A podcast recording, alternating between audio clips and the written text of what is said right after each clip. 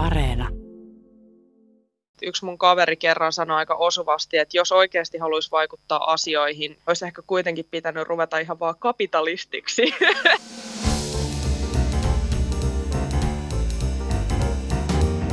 Mistä maailma puhuu? Mistä Yhdysvaltain presidenttiehdokkaat puhuvat? Kiinnostavatko näiden 70 miesten puheet parikymppisiä amerikkalaisia? Vai haluaisivatko nuoremmat puhua ihan jostain muusta?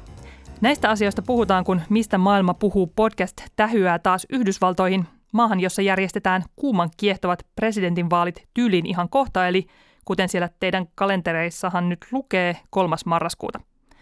Minä olen Jenny Matikainen, Ylen ulkomaan toimittaja ja tämän podcastin kestoihmettelijä, joka soittelee vastausten tai ainakin kiinnostavan keskustelun toivossa ympäri maailmaa Ylen kirjeenvaihtajille ja toimittajille. Tänään soitetaan tietenkin taas Washingtoniin Iida Tikalle. Yksi asia, mikä näissä vaaleissa pistää silmään täältä Sanna Marin maailmasta, on se, että ehdokkaina on kaksi iäkästä tai tekisi melkein mieli sanoa, jos vaan kehtaan kaksi vanhaa miestä. Istuva presidentti Donald Trump on 74-vuotias ja vastaehdokas Joe Biden on 77-vuotias.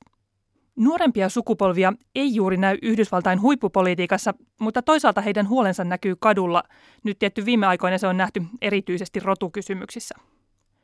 Mua kiinnostaa, miksi yhä vuonna 2020 Yhdysvaltain johtopaikkaa havittelee kaksi vanhaa ja pakko vielä sekin huomauttaa valkoista miestä.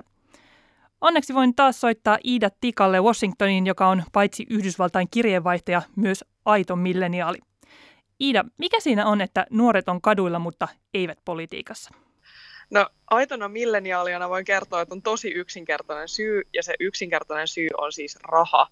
Eli täällä Yhdysvalloissa nämä kampanjat on niin tajuttoman kalliita, että se, että sulla on ikää, se, että sulla on kontakteja, se, että sä oot vuosikymmeniä ehtinyt kerätä potentiaalisia lahjoittajia, niin ihan oikeasti auttaa siinä, että sä pystyt käymään nämä äärimmäisen pitkät ja kalliit kampanjat läpi. Et Mä en tiedä, haluatko kuulla vähän esimerkkiä? Mä siis kysyä, että paljon se sitten maksaa. Kuinka paljon maksaa pyrkiä Yhdysvaltain presidentiksi?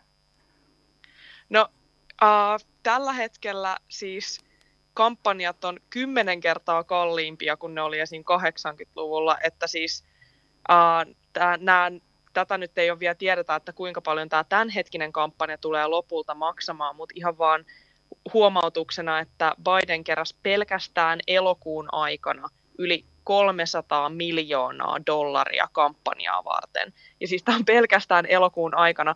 Ja miettikää, että Bidenkin on kampanjut tuolta jo yli vuoden, sillä ensihän on, ensi, ensin on nämä esivaalikampanjat, jotka on nekin kalliita, niissä pitää oikeasti kiertää koko maata, ja sitten on vielä tämä äärimmäisen kallis presidentinvaalin presidentinvaalikampanja, jossa pitää esimerkiksi sijoittaa hurjasti rahaa vaikkapa Floridan mainosmarkkinoihin. Yksi mun kaveri kerran sanoi aika osuvasti, että jos oikeasti haluaisi vaikuttaa asioihin, jos olisi halunnut vaikuttaa asioihin, hän siis, hän siis yritti päästä vähän niin kuin tänne politiikan kiemuroihin ja on mun ikäinen, niin hän nyt totesi, että olisi ehkä kuitenkin pitänyt ruveta ihan vaan kapitalistiksi, kuten tämä sanoi, ja kerryttää rahaa ja laittaa sitä rahaa eri kampanjoihin, että se olisi niin kuin tavallaan suorempi tie siihen vaikuttamiseen.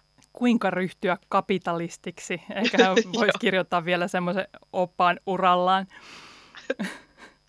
Jos katsotaan sitten ihan niin kuin konkreettisemmin, tässä ehdittiin jo sanoa, että nuoria ei näy Yhdysvaltain politiikassa minkä, minkä ikäisiä ihmisiä siellä sitten istuu? Me puhuttiin jo presidenteistä, jotka ehdokkaat molemmat on tällä hetkellä yli 70 Entä sitten senaatti ja kongressi? Pitääkö sielläkin olla vähintään 60 plus, jotta pystyy toimimaan?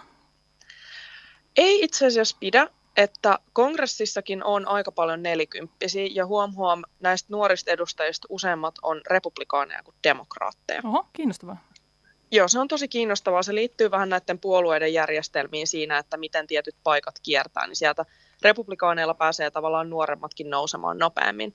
Mutta joka tapauksessa näistä 2018 välivaalien jälkeen, jotka oli viime vaalit, niin uh, siellä oli siis senaatin, tota, kongressin keski-ikä oli sen jälkeen 57,8, että kyllä se silti aika lähellä sitä 60 heiluu. Ja sitten siis senaattihan on vielä vanhempi, että siellä ollaan melkein 64-vuotiaita keskimäärin. Ja on näkyy siis tällä hetkellä ilmeisesti niin kuin vanhimpia, vanhimpia senaatteja ja kongresseja koskaan, että tietenkin uh, ihmiset elää pidempään, pystyy olemaan aktiivisesti politiikassakin mukana pidempään. Niin toi on kiinnostavaa, että ajattelet, että jos keski-ikä pyörii tuolla 60 kiemuroilla ja siellä kuitenkin on 40 niin siellä pitää olla aika paljon myös niitä 80 tavallaan, että, että siellä myös todella, todella vanhaksi istutaan. Mä tuossa tsekkasin, että silloin kun Sanna Marinin hallitus on nimetty, niin meidän ministeriön keski-ikä oli silloin 47 vuotta. Toki se on nyt heilahtanut pikkusen ylöspäin, kun Katri Kulmuni on korvattu Matti Vanhasella, niin päästiin mekin vähän lähemmäs näitä lukuja, mutta täytyy sanoa, että pikkusen erityyppistä ikärakennetta on meillä täällä Suomessa. Me tätä vähän sivuttiin jo viimeksi, niin mitä sitten seuraa siitä, että nuoria ei näy siellä politiikassa? Saa, kiinnostaako nuoria edes äänestää, jos tuntuu, että, että nuo paikat ei ole meitä varten ja siellä ei ole ketään sellaista, joka edes vähänkään näyttäisi multa tai joka eläisi samantyyppistä elämää kuin minä juuri nyt? No, tämä on vähän sellainen, oliko muna vai kana ensin tyyppinen kysymys, että onko ensin ollut se, että nuoret ei näe, että heitä edustetaan politiikassa, vai onko ensin ollut se, että nuoret ei ole hirveän aktiivisia äänestämään ja sen takia heillä ei ole sitä edustusta uh, politiikassa. Tietenkin lähtökohtaisesti, kun katsoo sitä, että se raha tosiaan ratkaisee näissä kampanjoissa, niin voisi ajatella, että voisi ajatella, että ensin oli se ongelma, että nuoria ei hirveästi siellä ole ja sitten nuoret ei välttämättä suoriltaan kiinnostu. Mutta tämä on Tämä on ehkä muuttumassa, nimittäin äänestysprosentit on viime aikoina kasvanut näissä nuorissa ryhmissä. Esimerkiksi välivaaleissa milleniaalit, uh, joka tosin se on, se on mun mielestä hauskaa, että milleniaaleja pidetään nuorena, kun kas... vanhimmat milleniaalit on jotain kolme kutosia, melkein nelikymppisiä. Ei, älä nyt. Olla. Niin, tota, Mä olen yksi niin siis... maailman ensimmäisistä milleniaaleista ja olen jo lähes 40, voisin tässä kertoa. Niin, niin, niin että säkin oot, säkin oot kuule hei nuori. Niin, tota, ikuisesti milleniaalit nuo. tuplasi melkein niin kuin tämän äänestysprosenttiinsa 2014-2018 välivaaleissa, äh, niin kuin välivaalien välillä.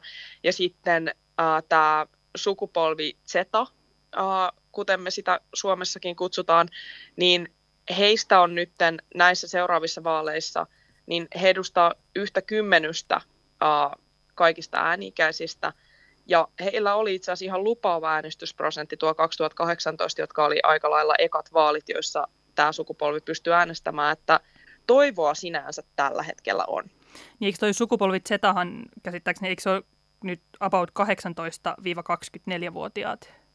Joo. Joo. Tämä mä katsoin tuossa, tein raakaa matikkaa Exceleiden pohjalta, kun tilastokeskus ei vastannut kysymykseeni, että näytti siltä, että Suomessa toi olisi aika lailla sama, sama luku, että noin yksi kymmenestä äänioikeutetusta kuuluu tällä hetkellä tuohon kyseiseen ikäryhmään, mutta tavallaan siinä näkyy selkeästi, että siellä 18-vuotiaat äänestää ensimmäisissä vaaleissa innokkaasti, mutta sen jälkeen käydään pohjalla, kunnes lähdetään hitaasti hiipimään sitä innokasta 80 äänestäjää kohti. Mutta mitä sitten, jos täällä istuu nyt näitä 60 50 ja presidentteinä 70 niin edustaako, ajaako nämä, puhuuko nämä sedät ja tädit niistä asioista, jotka näitä zetiä ja milleniaaleja kiinnostaa?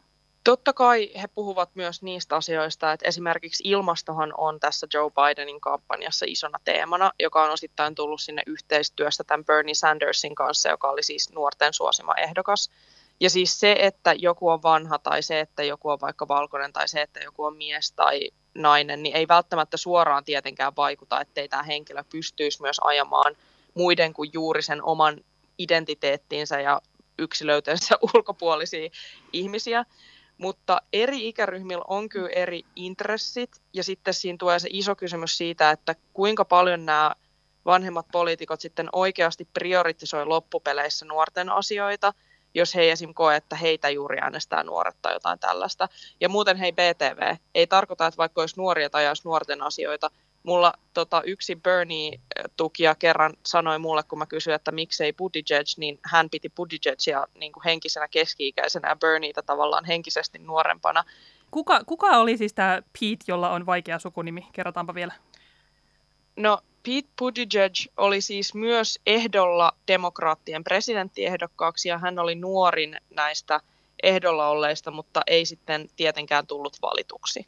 Niin ja kuten tuossa sanoit, niin hän oli sielultaan vanha ja kuten toinen, joka mainittiin, tässä oli Bernie Sanders, joka taas on vanhempi kuin Trump ja vanhempi kuin Biden, mutta veti puoleensa hyvin paljon nuoria, nuoria tukijoita. Juuri näin, juuri näin. Mutta kuten tuossa jo vähän sivuttiin sitä, että totta kai sä voit ajaa muidenkin asioita, jotka ei ole sun ikäisiä tai sun näköisiä, mutta miten sitten kun puhuttiin just siitä, että nämä on tämmöisiä vanhempia sukupolvia, joilla on rahaa ja joilla on tukijoita ja joilla on verkostoja, niin kuinka he voivat sitten ymmärtää vaikka semmoista niin kuin parikymppisen vastavalmistuneen ihmisen elämää ja sitä, että minkälaisia poliittisia päätöksiä siinä tarvittaisiin?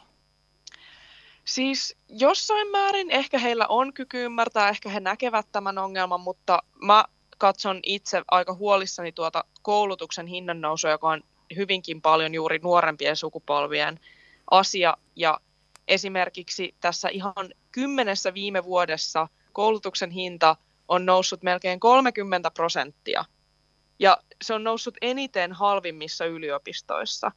Ja se, että tämä on niin iso asia, kun puhutaan siis puhutaan asuntolainan kokoisista lainoista ja sitten samalla puhutaan tilanteesta, jossa palkat ei ole kuitenkaan noussut, niin tämä ero siinä, ero siinä että miten äh, nämä lasten vanhemmat ja isovanhemmat, jotka on ehkä pystyneet jopa äh, pärjäämään ilman lainaa koulutuksesta, jos he ovat tehneet töitä samalla, niin siihen, että että vaikka tekisit töitä samalla, niin joudut silti ottamaan näitä ihan tolkuttoman kokoisia lainoja, eikä myöskään ole enää oikein hirveästi työpaikkoja, joihin voisi päästä ilman jonkinnäköistä koulutusta.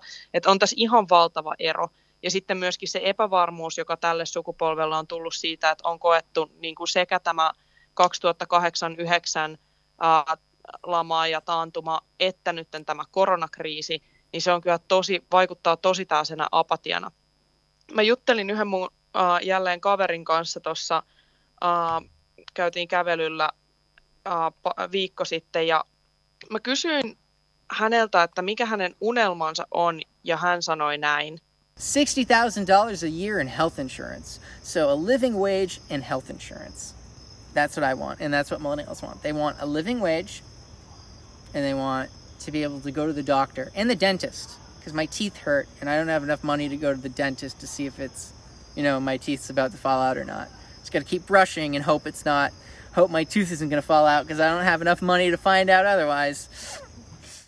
Eli siis Eric toivoo 60 tonnin vuosipalkkaa, joka täällä on aika sellainen niin kuin keskiluokkapalkka, ja hammashoitoa, koska hampaat meinaa tippua. Että ollaan tällä levelillä, äh, tämmöinen kolmekymppinen, että toiveena on se, että saisi rahaa ja että hampaat pysyisi suussa, niin onhan se nyt aika traagista suoraan sanottuna. Joo, tämä kuulostaa niin kuin suomalaisesta näkökulmasta tai kuvaa hyvin ehkä meidän yhteiskuntien eroja, koska toi rahasumma kuulostaa suurelta, mutta taas sitten se, että häneltä on hampaat tipumassa, niin kuulostaa todella traagiselta ja tavallaan tietyllä, tietyssä määrin niin kuin meille se kuulostaa jotenkin köyhyydeltä.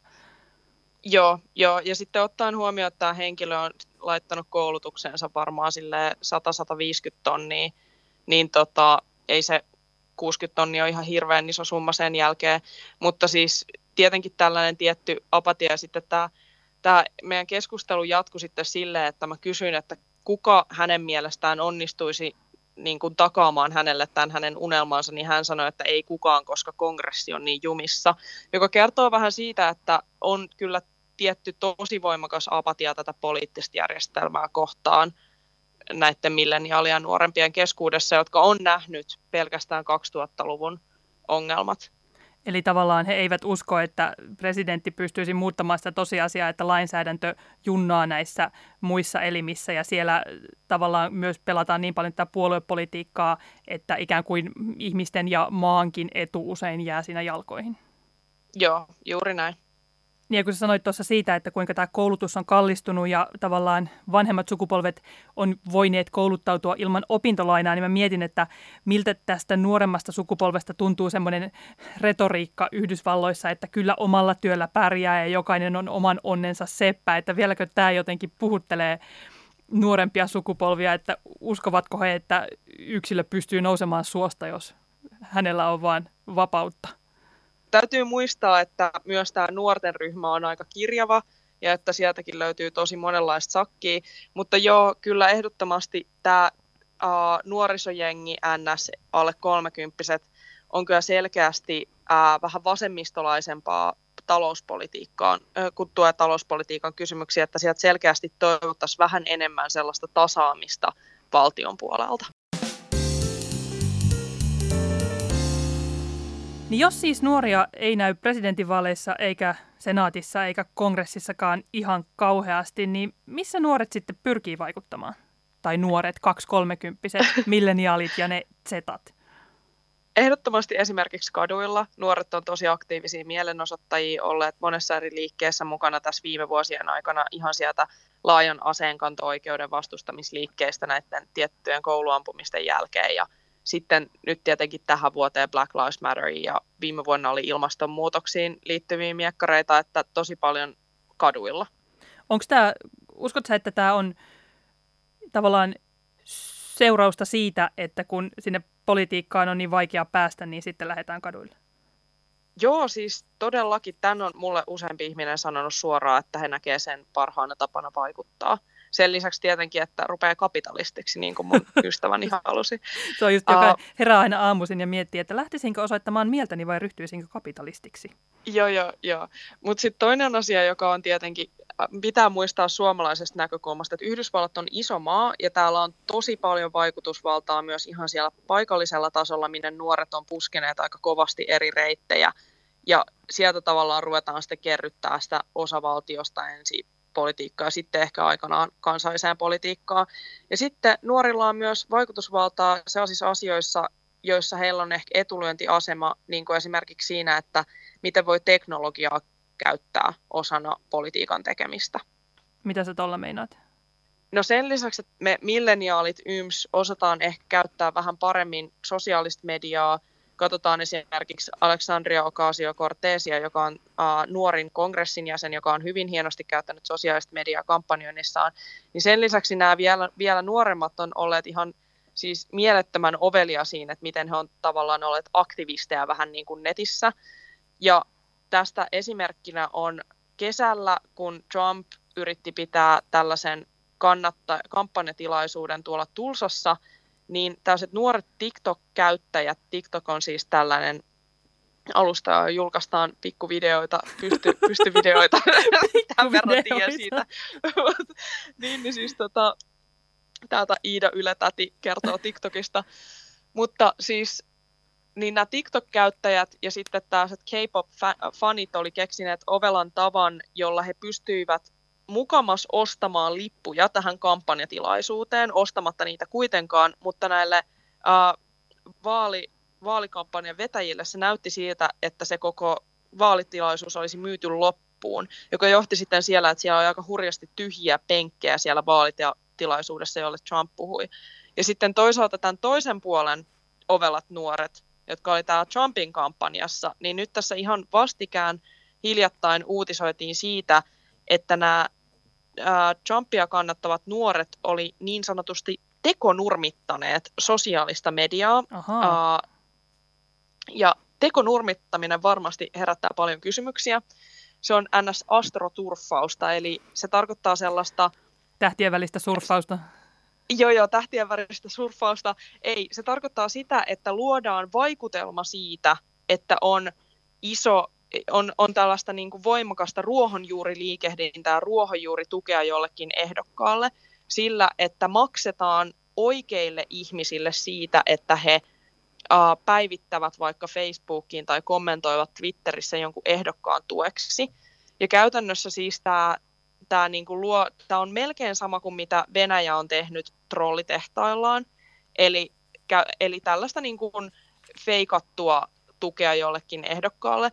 Mutta tässä se on, tämä on vielä niin kuin astetta paremmin tehtyä, koska tässä ei ole kyse niin kuin feikkitileistä, vaan tässä on kyse oikeista tileistä, joiden käytöstä on maksettu sille ihmiselle. Ja tätä siis ne Trump-nuoret oli harrastaneet, joka on siis silleen, että no siinä on kyllä keksitty aika ovelasti, enkä nyt ihan usko, että joku 70 kampanjapäällikkö olisi ekana tullut ajatelleeksi tätä tekonurmittamista sosiaalisessa mediassa. Ei sitä tiedä, minkälaiset äh, tämmöiset niin kuin taustavoimat siellä hyrrää. No joo, en usko minäkään. Mutta siis tämä tekonurmittaminen sana varmaan tulee siitä, että luodaan ikään kuin äm, feikattu ruohonjuuritaso.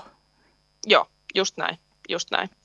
Ja tästä mun täytyy jatkaa. Nimittäin siis tämä, on, tämä tekonurmittaminen on esimerkiksi yksi tulevaisuuden tuleva, tuleva, niin kuin yksi pieni osanen sellaista tärkeää teemaa kuin sosiaalisen median säätely, joka on osa sitä ongelmaa, että jos meillä on pelkästään todella iäkkäitä edustajia, jotka ei välttämättä käytä sosiaalista mediaa, ei tiedä mikä on TikTok, ei tiedä, että mitä kaikkea siellä voi tehdä samalla tavalla kuin nämä vähän nohevammat henkilöt, niin silloin esimerkiksi tällainen tekonurmittaminen jää kokonaan säätelemättä. Ja se on sitten niin, että sosiaalista mediaa voi käyttää ihan just niin kuin haluaa, uh, esimerkiksi just näissä poliittisissa kampanjoissa. Toi on kyllä äärimmäisen hyvä pointti. Eli ovelat nuoret tulevat ja uhmaavat Trumpinkin upeaa sosiaalisen median käyttöä, jolla sinänsä on silläkin ollut valtava määrä merkitystä. Joo, joo, ja sitten siis, jos nyt niin kun muistatte, kun nämä Facebookin ja Googlen edustajat on olleet siellä senaattoreiden kuultavana, niin eihän ne senaattorit oikein ole ihan hirveästi osannut kysellä kovin tiukkoja kysymyksiä heiltä, koska jos ei välttämättä itsekään ole ikinä ollut Facebookissa, niin vaikea ymmärtää, että mitä siitä pitäisi kysyä.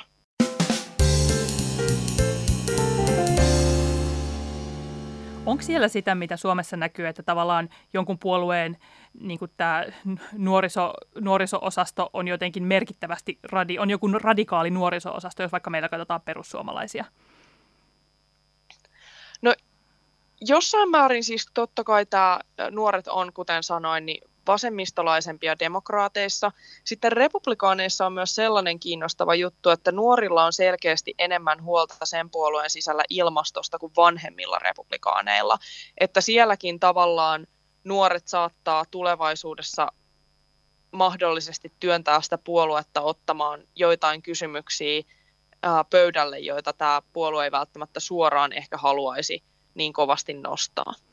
Tuo on kiinnostava ajatus just siitä, että ikää, tietyn ikäisiä yhdistää jotkut tietyt tämmöiset isot teemat, jotka on nousseet nyt vasta myöhemmin ajassa, ja ne saattaa sitten ehkä jossain, jossain kohtaa jopa auttaa rakentamaan siltoja puolueesta toiseen, jos tällainen toiveikkaasti joskus ajatellaan. No aika toiveikasta, mutta joo, toivotaan näin. Mä yritän luoda tähän välillä tämmöistä positiivista viritystä, koska, koska seuraava kysymys on taas hieman tämmöinen, niin kuin, että viekö tulevaisuus kaiken nykyjärjestelmän suohon. Eli miten sä Iida uskot, tuleeko tämä Yhdysvaltain jotenkin niin kuin sementoituneena, sementoituneena pidetty kaksipuoluejärjestelmä jotenkin rapistumaan sitten, kun nämä 5, 6, 70 poistuvat jonnekin eteenpäin? Tämä on hyvä kysymys ja tästähän aina puhutaan, että milloin tavallaan tämä kaksipuoluejärjestelmä on niin rikki, että se ää, menee täysin tavallaan häviää. Mutta siinä on se ongelma, että, että jotta, tämä vois, jotta kaksipuoluejärjestelmä voisi hävitä, niin sen ensimmäisen tavallaan puolueen, kolmannen puolueen, joka pitäisi tuosta rikkomaan, niin pitäisi luultavasti syntyä siihen keskelle. Eli tavallaan Yhdysvaltojen pitäisi saada niiden oma keskusta puolue. Kuulostaa lupaavalta. et tota, et ja siis tämä ei oikeasti mikään vitsi, vaan siis keskustapuoluehan Suomessa voi nähdä, että se on tasapainottanut meillä sitten se tiettyä polarisaatioa tällä oikeasta vasemmistolinjalla. Toisaalta kun katsoo tällä hetkellä keskustapuolueen ke, tai keskustelua siitä, miten keskusta on menossa ja millainen tulevaisuus on sillä, niin se ei näytä kovin lupaavalta. Niin, no, jätämme sen keskustan harteille. Kyllä. Mutta joka tapauksessa täällä se syy, minkä takia mä sanon näin, että sen pitäisi olla Yhdysvaltojen keskusta, niin on se, että jos tulee joku radikaalipuolue, esimerkiksi sanotaan nyt vaikka, että nämä todella voimakkaasti niin kuin huomattavasti vasemmistolaisempaa politiikkaa haluava jengi irtaantuisi demokraattipuolueesta, niin se tarkoittaa sitä, että heidän pitäisi kuitenkin olla edelleenkin jonkinnäköisessä vaaliliitossa vähintään, tai sitten ajatella, että okei, että me ruvetaan tässä kilpailemaan, vaikka se kilpailu todennäköisesti tarkoittaa sitä, että republikaanit itse asiassa vahvistuu, ja sitten toisinpäin siellä republikaaneissa. Mutta sitten jos mietitään, että antaako kumpikaan näistä puolueista jonkun keskustapuolueen syntyä, kun he ymmärtää, että se, veisi, niin kuin, se vasta veiski ääniä kummaltakin, niin en usko. Että kyllä tämä on aika pattitilanne siinä mielessä. Ja sitten mun täytyy muistuttaa myös, että tämmöinen keskusta maltillisuus, jota me ajatellaan, että mikä siihen keskelle voisi syntyä, niin se ei välttämättä tarkoita suoraan maltillisuutta niin kuin me ajatellaan, että olisi sellainen toisaalta toisaalta, no jaahas jaahas ihminen, vaan se saattaa tarkoittaa sitä, että sulla on vaan vähän sellainen sekalainen säkki mielipiteitä, jotka on tosi radikaaleja. Että sä voit yhdessä, yhe, yhdellä tapaa olla siellä, että okei, että täytyy ottaa kaikki ilmastotoimet saman tien käyttöön, mutta sitten sä voit myös asiaa, mutta mä en luovu mun aseesta. Niin että se ei ole, ja sitten sä oot niin kuin ns. keskellä sen takia. Tästä tuli jo upeat nimiehdotukset tälle puolueelle, sekalainen säkki ja jahas jahas puolue, että voidaan katsoa kumpi näistä lopulta toteutuu. Mutta voisiko se keskusta löytyä sitten tästä ilmastokysymyksestä tai sen kautta, kun sä sanoit, että tämä yhdistää, yhdistää demokraattinuoria ja republikaaninuoria? No siis kun se ei, se ei vielä ihan suoraan yhdistä. Siis ne republikaaninuoret on kuitenkin aika kaukana vielä demokraattinuorista noin niin kuin keskimäärin.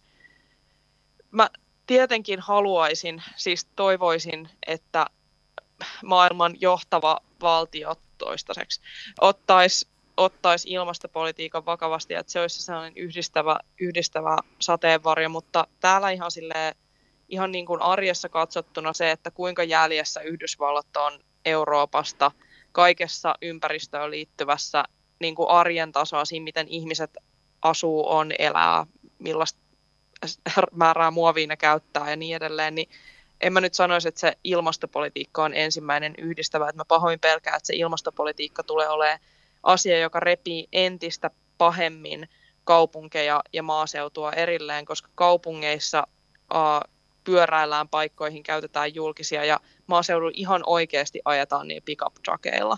Juurikin tuossa näin taas viikonloppuna käydessäni Etelävaltiossa, niin jonossa seitsemän pickup truckia tota Burger Kingiin drive-inissä ja mietin siinä, että paljonkohan noita tuossa tyhjäkäynnillä käyttää bensaa, mutta en sitten miettinyt sen enempää ja ajoin pois. Tällainen aito, aito mielikuva Yhdysvalloista piirtyy juuri mieleeni.